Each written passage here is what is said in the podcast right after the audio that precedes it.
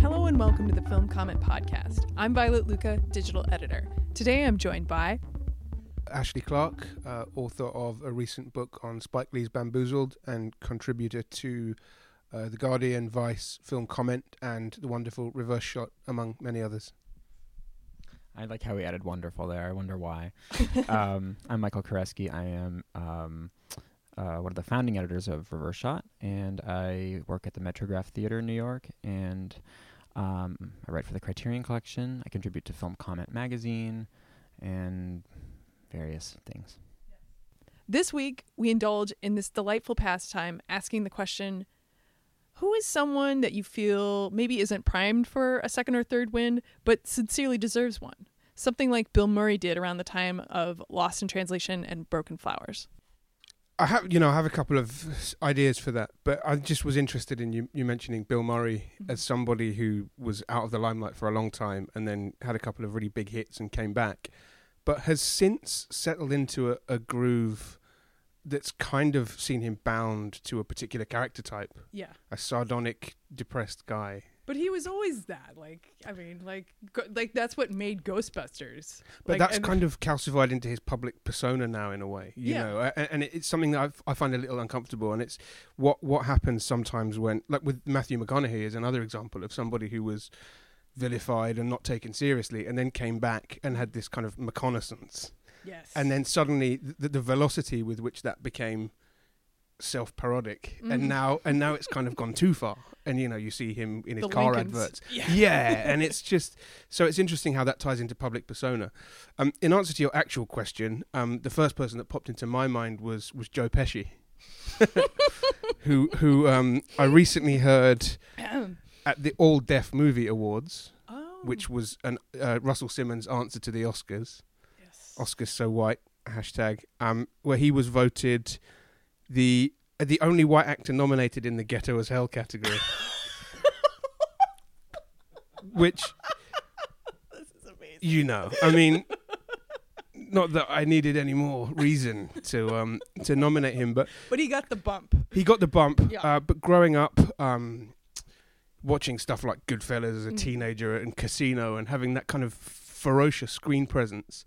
And even in stuff like Home Alone when I was really young, going to the cinema and thinking, God, should I be watching this? This is hysterically violent. And he brought that really intense manic presence to it. And he's someone that I've certainly missed from screens. Yeah, it's interesting. Clearly this conversation's going to focus on actors that we watched growing up, because of just the nature of this. It can't be anyone from far before that because many of them are dead or they're probably too old for a comeback, and they've kind of gone on their way. And then people after the generation that we're talking about are too young to deserve a comeback, perhaps. And we don't have that deep-seated nostalgia for them. So I have a feeling we're going to be talking about people that we really enjoyed growing up watching who have maybe fallen off the radar. My first one is Mary Steenburgen, who I just think is superb and is one of those very particular distinct homegrown talents. She has a twang. She was from Arkansas. She could you give a little context for her for young idiots who do not know her? Oh, I'm going to. Mary Steenburgen was kind of omnipresent in the 80s. She was in this movie called Cross Creek, which is a really beautiful film with Alfre Woodard. She got her start in basically Melvin and Howard. I mean, she was in films before that. She was in Time After Time, which is a wonderful time travel movie with Malcolm McDowell. Melvin and Howard is when she won her Oscar in a small early role, a Jonathan Demme film. But she was just always acting in the 80s. My personal favorite performance in a widely hated Christmas movie called One Magic Christmas, one of the worst films to show a child because the messages in the film are so abhorrent. However, she is really phenomenal. It's the kind of performance that if you just take it out of this weird Christmas genre and put it in a different context, she would win an Oscar. It's just such an incredible... She plays a Scrooge type who has to learn how to love Christmas again. But it's so lived in and real.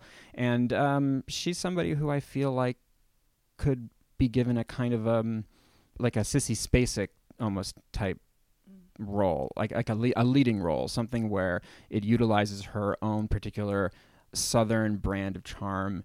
There's nothing phony about her, and I feel like, as too often happens with older actors and certainly actresses, they're slotted into these cougar type roles as they get older. And every time I've seen her recently, she's been this kind of predatory older woman. It's just not Mary Steenburgen. That's not my Mary Steenburgen.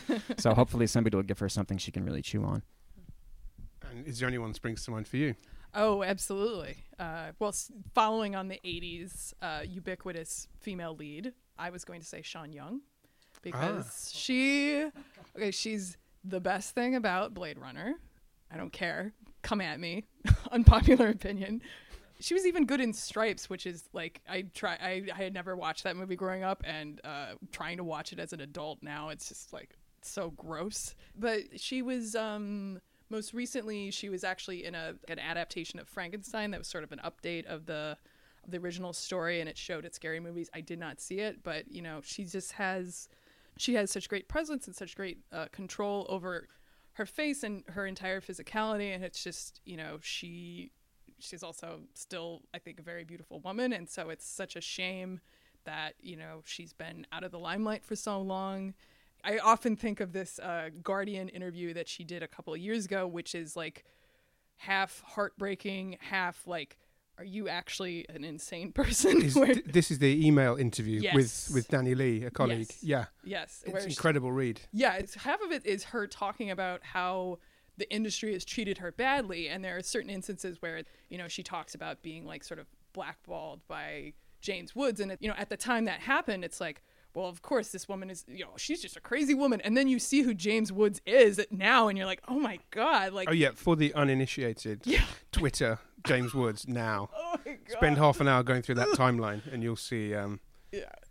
And also for the many people listening to this who might not know what you're talking about, there was like a very controversial episode in the late 80s, right? They had been in the movie The Boost together. Yes. And then he had accused her of stalking him and leaving strange packages on the doorstep and all sorts of things. But I think it's a Rashomon type thing. I no one really knows exactly what to believe, but as time wears on, I tend to believe James Woods less and less. And then I think also she had some friction with Warren Beatty, who she said, like, oh, he was very, you know, inappropriate with me, et cetera, which, again, in retrospect, I'm going to go with Sean on that one, you know.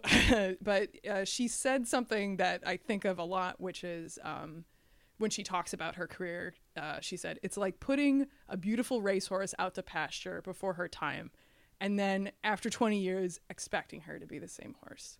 And it's like, Sean, that is a horrible thing. But I also think it's funny that you put beautiful before racehorse. Anyway. I hadn't thought to speak on James Woods today, but, you know, the conversations around art are always, there's always a kind of element of separating the art from the artist and how we process that, you know, with constant recent revelations about much beloved public figures. But I do miss James Woods as a screen presence. Oh, totally. Yeah. You know, thinking of the intensity that he brings to things like Salvador and Videodrome, Ghosts of Mississippi, you know, where he plays a kind of racist maniac. So suddenly you look at that. Such a far walk. Yeah, I don't want to get sued, but so I'll leave it there. But he's a great screen presence, and someone who brings that wired quality to roles that you don't see very often. It's a shame that he seems to have given up on that career path for something altogether crankier. I mean, don't we all have our fantasies of being a more benevolent Tarantino type, where we become filmmakers and we can do what he has done for Travolta, what he did for Robert Forster, and all these wonderful Pam Grier, great performances. But you know, it's our little treasure box of people. Yeah. I was just thinking of this is not someone who many people would necessarily think just needs a comeback, because she hasn't really gone anywhere, but Emma Thompson, who I think is the greatest living actress, perhaps, is someone who has kind of gone off into a different area that happens, I think, with aging actresses. where the good roles just aren't coming anymore. So you see her in kind of cheap supporting roles or nagging wives. She was doing that in that Walk in the Woods movie last year.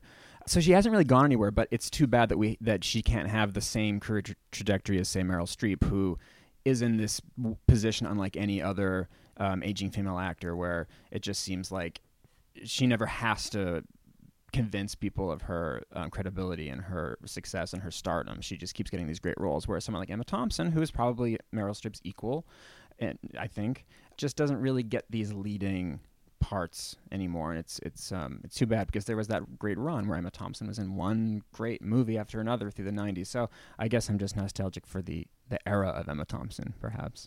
You want to be her Tarantino? Yeah, give her something really juicy. I was here at Lincoln Center to see this one weekend only Sweeney Todd performance, which was incredible. And she was Mrs. Lovett. And I had never even seen her sing, let alone perform on stage before. And she just blew the roof off the place. She's just such an immensely talented, charismatic performer that I just wish we were getting at least one movie a year with her. One of the obvious ones to think about is, analogous to the Bill Murray thing, is what Tarantino did with Travolta in 94 with Pulp Fiction, because obviously Travolta had burst onto the scene in 76, 77, and then had, I suppose, been in the wilderness for over a decade. Then post Pulp Fiction came in to do Michael, Phenomenon, and other such fondly remembered films. Primary Colors, yeah, of course. And is now doing kind of great things in The People versus O.J. Simpson. Oh, yes. Which I think really is the reason you've brought us here today to talk about that. Courtney B. Vance as Johnny Cochran is an incredible performance, which really ties into something that I was thinking about when I was looking at names. And people like Powers Booth came up, a great actor in Southern Comfort and Oliver Stone's U-Turn. And I thought, oh, what's he up to? And then you actually look on IMDb, and they're working solidly on television.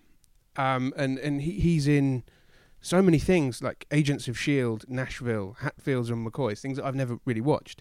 Not out of any snobbish kind of disavowal of television, just that I've never had a chance to get round to them. So maybe he is doing great things on TV, but just not, again, in that slightly selfish way, to come back and take a leading role in film and perform to the stature and size and scale that I'd rather he did. And I think maybe that's just the thing with Travolta at the moment on TV. That's a different avenue. Yeah, it's funny. The John Travolta comeback was so all-consuming back in the 90s that when he started to just kind of trail off and act in... He was in hits, but they were kind of disreputable movies. It's almost like no one noticed. And then he just was part of the culture, and then just not taken seriously again. And then he kind of went back into the disreputable, early Travolta, straight up disreputable part of his career. Because there was do you think Battlefield Earth was sort of the dividing line? Probably. I haven't thought of that movie in a very long time. I think about it every day. Do you have someone else? I mean, the possibilities are endless. Truly. I have someone who I hadn't thought about in years. But I was reminded of him recently because he turns up in one scene of Knight of Cups, like many people do, who is this German actor, Armin Mueller-Stahl, who acted for Fassbinder and Lola, and then he was in one of my personal favorite American movies, which is Barry Levinson's Avalon. He was the lead in that, and he's a truly magnetic, amazing actor, and he just fell off the map. And here he is in Knight of Cups as a priest, giving one of the film's few sync sound dialogue scenes. And it just reminded me that he's somebody who nobody would ever, ever give a leading role to again, the way Barry Levinson did in 1990. But that's, again, too bad because, casting directors, they're supposed to be up on the latest people. And it's always about who the hot new thing is. And you look at a Woody Allen movie and it's just he works with the casting directors every year. So always the latest exciting people are always in a Woody Allen film. But what about all of these decades worth of brilliant actors? I mean, every time a Woody Allen film comes out, I'm like, why isn't Diane Wiest in this movie? I want Diane Wiest in every movie. Why is she not in this movie? Because she works really well with Woody Allen. He's given her 2 Oscar-winning roles. So I don't know why he doesn't just write one role after another for Diane Wiest, but that's a whole other topic. Well, it is funny because it's like you look at his more classic films like Crimes and Misdemeanors. He had Martin Landau in that. And it's like, who would have who would have thought of casting Martin Landau in anything? And he went for it. And his performance is such a vital, important part of that film. Or even, you know, going back a few years earlier, I don't know how, because God bless him, Sir Michael Caine, how disreputable he is or how great he is just varies by the day. But when he was in Hannah and Her Sisters, it was like, I think that might have been not a great time for Mike, but. Yeah. Speaking of Mikes. Yes. Transition master. not Magic Mike. Michael K. Williams. Yes. It surprised me, stunned me, in fact, to think that The Wire is now 14 years old since its first episode, which is kind of incredible. And thinking of that what was then seen hopefully as a springboard from television to actual stardom. I've seen Michael K. Williams do literally one scene roles in so many films now. It's become some kind of a joke. He's like the dash of flavor. It's bullshit. I saw a film recently, John Hillcoat's moderately enjoyable 999, and he pops up literally in one scene. He's in one scene in Inherent Vice. He's in one scene in The Road. He's in one scene in many things. Yeah. And he's someone who anybody who's watched The Wire would know that he's clearly strong enough to lead a film or to have a kind of significant career. Well, he's in a TV show now. He was in Boardwalk Empire, I think, and he's a co-lead with a white actor, of course, in a new cable show that I think is a hit. It's Hap and Leonard. Hap and Leonard is the show with Michael K. Williams. Oh, I thought you said Happen and Leonard. Happen and Leonard. As in, you really want to hang with this guy. I really wish. It's Michael K. Williams and James Purefoy, who I'm imagining is doing an American accent, because every show has to have a British actor doing an American accent. I haven't seen this new The Family, which has Joan Allen, another one of my selections of someone who deserves a comeback. And her husband is Rupert Graves. I imagine he does an American accent. I haven't watched it yet. I was watching Daredevil, an episode of Daredevil the other day, and a guy in that called Charlie Cox, who is another English guy doing an American accent. It's become a real epidemic. Well, they're cheap. They are cheap. They're cheap. Next week, I'll be talking an American accent on here. What's Jeffrey Wright up to? Oh, good question. Another one. You watch him in things like Angels in America and the Jean-Michel Basquiat biopic.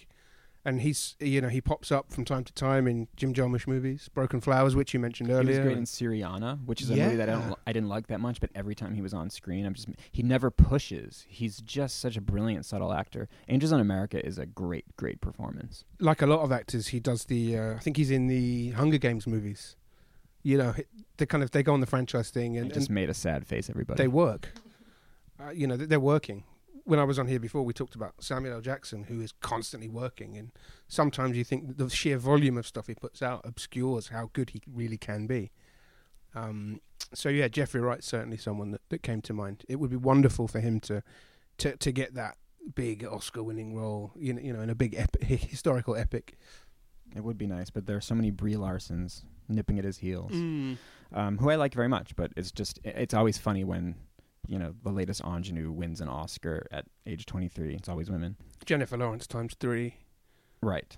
I just thought of somebody who I loved. Somebody who got an Oscar nomination for her first major film when she was very young, and then had a couple of years where she was doing really good stuff and then disappeared.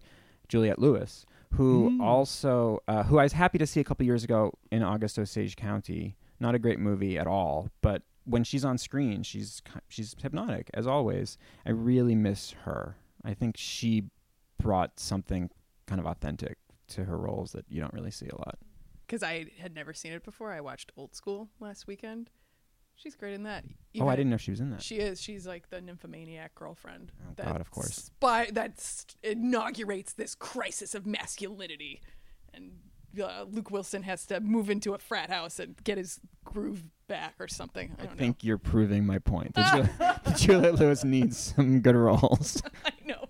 Well, she was also in this horrible movie I saw at South by Southwest 2014, where she's like an ex-riot girl, and then she like befriends this neighbor boy who's paralyzed, and then it just falls into this just, and it was a film made by written and directed by a woman, and it just fell into every terrible stereotype of like male wish fulfillment. I think also one of the things when I think about Juliette Lewis specifically, one of the reasons that so many people, so many actors have really great early years in their careers when they're hot and then they kind of trail off, is that they're working with really good filmmakers. Juliette Lewis she went from Martin Scorsese to Woody Allen to Oliver Stone in her first year or two, basically.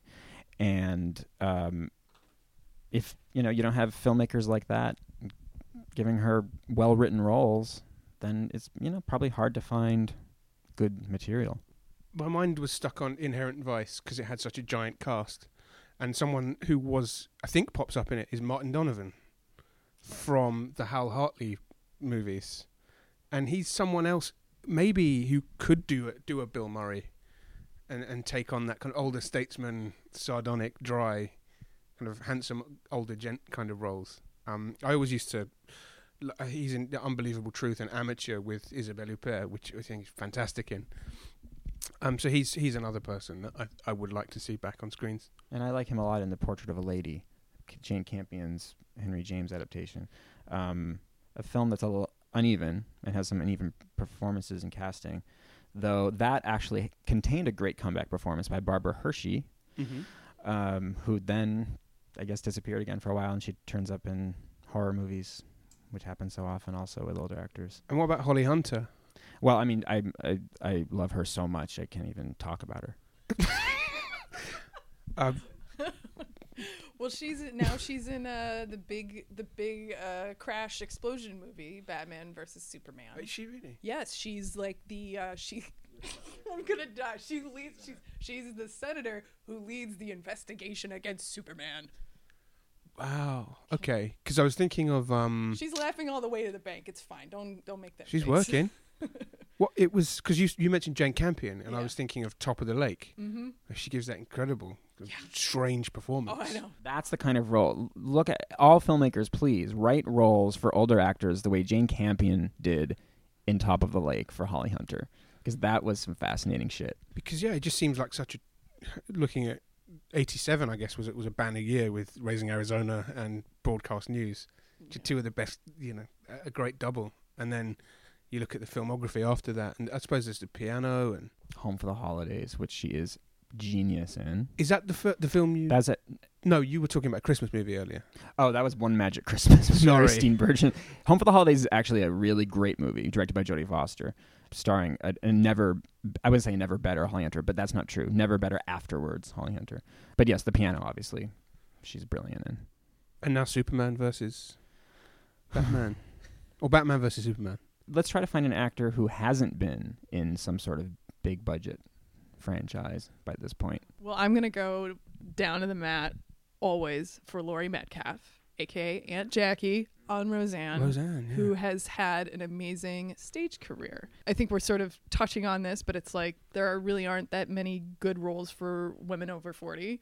And Laurie Metcalf is just like, fine, I'm going to do this stage work and maybe... a very overwrought plea for a Hungry Children commercial. But other than that, I mean, I have to turn it off. It makes me, I'm just like, this is hurting me. I want to like quit my job and fly to wherever this charity is located to help them. But. And shut the charity down and say, let Laurie get on with her work. Please. But I mean, she never really had much of a TV or movie career, except for Roseanne, which was just indelible. Internal Affairs as well, the Mike Figgis movie with Richard Gere. Pretty sure she plays a kind of hard-bitten tech in that. I saw her on Broadway a few years ago in a very superficial David Mamet play called November, but she was just so hysterical in it. She just has such great presence. Yeah, I've always liked Laurie Metcalf a lot. Forgot about her. Good call. But she never really had much of a movie career, right? Stage and TV. But that's what some of her best actors are. Slightly different thing to, you know, wanting actors to have a comeback, but kind of casting against type. I watched Red Belt. You mentioned Mamet. Watched that recently, and Tim Allen playing kind of seedy kind of gold bricking guy, and do we want Tim Allen come back though? I'm not saying, I'm not going to stay down. Stay down. I don't know. I mean, I just think it's interesting when someone's relaunched. All I knew Tim Allen for, truthfully, was Home Improvement, and it was nice to see him playing something completely different and off the wall in that film. I'd forgotten about him until very recently, which suggests it didn't make that much of an impact, but... I like the way the mind works, where you suddenly think of these connections based on things you've never even thought of in your life. But because you brought up Tim Allen, I thought of the poster for a film called For Richer or For Poorer, where he and Kirstie Alley are recreating the American Gothic. Yes. Never saw the movie, but I do like Kirstie Alley very much. And I am looking forward to the Kirstie Alley comeback. What about Shelley Long, if we're talking about... Well, if we have to go there, obviously, we prefer Shelley Long. Yeah, but, that's someone we want back. She might have peaked. Should we just go through the cast list of Cheers, one by one? It's interesting how kind of TV shows... it launches a career of some, and it just doesn't really work out for others. Like, Woody Harrelson had a fantastic film career. Yeah. From Cheers. Ted Danson, slightly mixed, and others have just disappeared off the map. Well, Ted Danson probably shouldn't have shown up in blackface at that event in 1993, just when his movie career might have been taking off, when he and Whoopi made Made in America. At the behest of Whoopi Goldberg, I believe. I think they workshopped it together. I believe she apologized as well. Yeah. Again, that's something that happened. But I actually think about it every day, because I have... Yeah, the poster on your wall. I have the Entertainment Weekly cover where Ted Danson says, "I went nuts this year," framed, in my bathroom. So I literally think he's not in blackface. He's not. It's a very serious portrait, black and white portrait, looking at the camera. So the people I think about every day include Ted Danson, Jason Patrick, because he was on the cover, which ties in very well to this topic, because the idea of when he was the cover of Entertainment Weekly was why, it actually says, why isn't Jason Patrick a star yet? And I mean, there are probably some good answers to that question, but every day I see these men gazing down on me, and it's kind of sad. Another sitcom casualty, I would say, is Jason Alexander, who could never break away from being George. It's so sad to me that he had so much other stuff before that, and then he tried having other stuff after that, and people just always see him as George, and I wonder, it's what sort of hell is that like, where you just walk around and everyone's like, "Hey, George," Jesus Christ, it boggles my mind. Probably pretty tough. I mean, I know, Violet, you have some opinions on Ricky Gervais.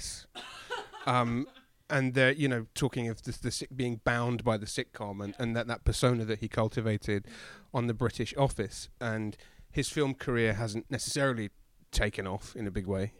And there is a film adaptation of The Office planned for April, which could be... Michael just made a baby shitting face. And that's exactly how I feel about it, too. Just why... Enough of the fucking Office. Enough of people looking at the camera and then explaining subtexts in a fake documentary style. No, none of that. Influential in a bad way. Yeah. Right, to return very briefly to Jason Alexander, I would rather be seen as George Costanza walking down the street than as the malevolent near rapist that he played in Pretty Woman. Oof. Fair point. As indelible a role. Michael just dropped the mic, and Violet gave it straight back to him. So here he is. Have we all seen Pretty Woman? He's Jason Alexander's the villain of Pretty Woman. And for many years watching Seinfeld, I couldn't get that image out of my head. I finally accepted him as George Costanza in about the fifth or sixth season. But you mentioned Jason Patrick a minute ago, and he was really good in your Friends and Neighbors, a very nasty film by Neil LaBute, which I think was around the time when he was... after what was the first film? The Company of Men. Company of Men. And he was, and then there was Nurse Betty with Greg Kinnear, who's someone else who I think is capable of good things. Looking at something like Autofocus by Paul Schrader. Oh, I like Greg Kinnear. Greg Kinnear, and he's great in Fast Food Nation. Yeah, I like Greg Kinnear. And the last thing he was in, it was that Heaven is for Real. The kind of increasingly the Colton Burpo story. Wasn't it Todd? Todd Burpo. No, the son, the kid who went to heaven is Colton Burpo, which is Colton Burpo. I can't believe my name is Violet Luca, and I cannot believe that's a name. Like what? Colton Burpo. Colton Burpo. Heaven is for real. I don't know who you guys are talking about, but I like this name very much. What about child stars? What about the kid from Magnolia? He never acted again. He has one credit on IMDb, and it's that movie. And what a credit! Yeah, he's Jeremy Blackman was his name. He was wonderful. That happens a lot. There was some. It reminded me of somebody else. Oh, another PTA role. The kid from There Will Be Blood, young Dylan Fraser, who was never heard from again. It's actually nice when child actors disappear for years when they can grow up and become people and then reappear later, like Gabby Hoffman has, which has been really, really nice. I saw her a lot growing up. She was in Field of Dreams and Uncle Buck and Sleepless in Seattle, and she was just this cute little kid. And now she's this kind of formidable, interesting character actress, great on Transparent. And Anna Chlumsky from My Girl. Oh, yeah, her too. She's so great on Veep. So funny on Veep. And then Haley Joel Osment, who is back. Who gives one of the great child performances of all time. I don't know if he's really back, though. And I meant AI, not Sixth Sense, by the way. So, unfortunately, we have to wrap it up. But before we go, let's all go around and quickly, in the spirit of Last 10 Films, say one film we saw recently that we liked. A recent movie that I saw that I loved. Well, I mean, I just always watch the same movies over and over again. I saw something that I'd never seen before, which I liked a lot. The Strange Love of Martha Ivers, which is a Barbara Stanwyck movie from 1946, directed by Lewis Milestone, which also has, this is the trio, this is the love triangle, Stanwyck, Van Heflin, and Kirk Douglas. You can't get much better than that. Deep Cover, 1992, Lawrence Fishburne, Jeff Goldblum. One of the great early 90s crime thrillers. I've watched it many times, and each time I see it, something new comes up. It's a great film. To end, I saw Omar Fast's Remainder, starring Tom Sturridge, who kind of really hasn't had a career. He's just sort of like Mr. Sienna Miller. But I really liked that film, and I really like sort of the sleepy, weird, puddingy way that he talks to convey that he's had some severe brain damage and sort of recovered from it, and it's just like a nice little mind-bendy, time-loopy thing that I'm a total sucker for. So anyway, thank you both for coming. Thanks for having me. Thank you so much. You've been listening to the Film Comment Podcast, produced by Violet Luca and Nicholas Rapold, with music by Greg Anji. You can subscribe to this podcast on iTunes or Stitcher. Film Comment is a bi-monthly magazine published by the Film Society of Lincoln Center. Since 1962, Film Comment has featured in-depth interviews, critical analysis, and feature coverage of mainstream, art house, and avant-garde filmmaking from around the world. Visit us online at filmcomment.com/subscribe to purchase a digital or print subscription to the magazine. Film Comment, at the heart of film culture for over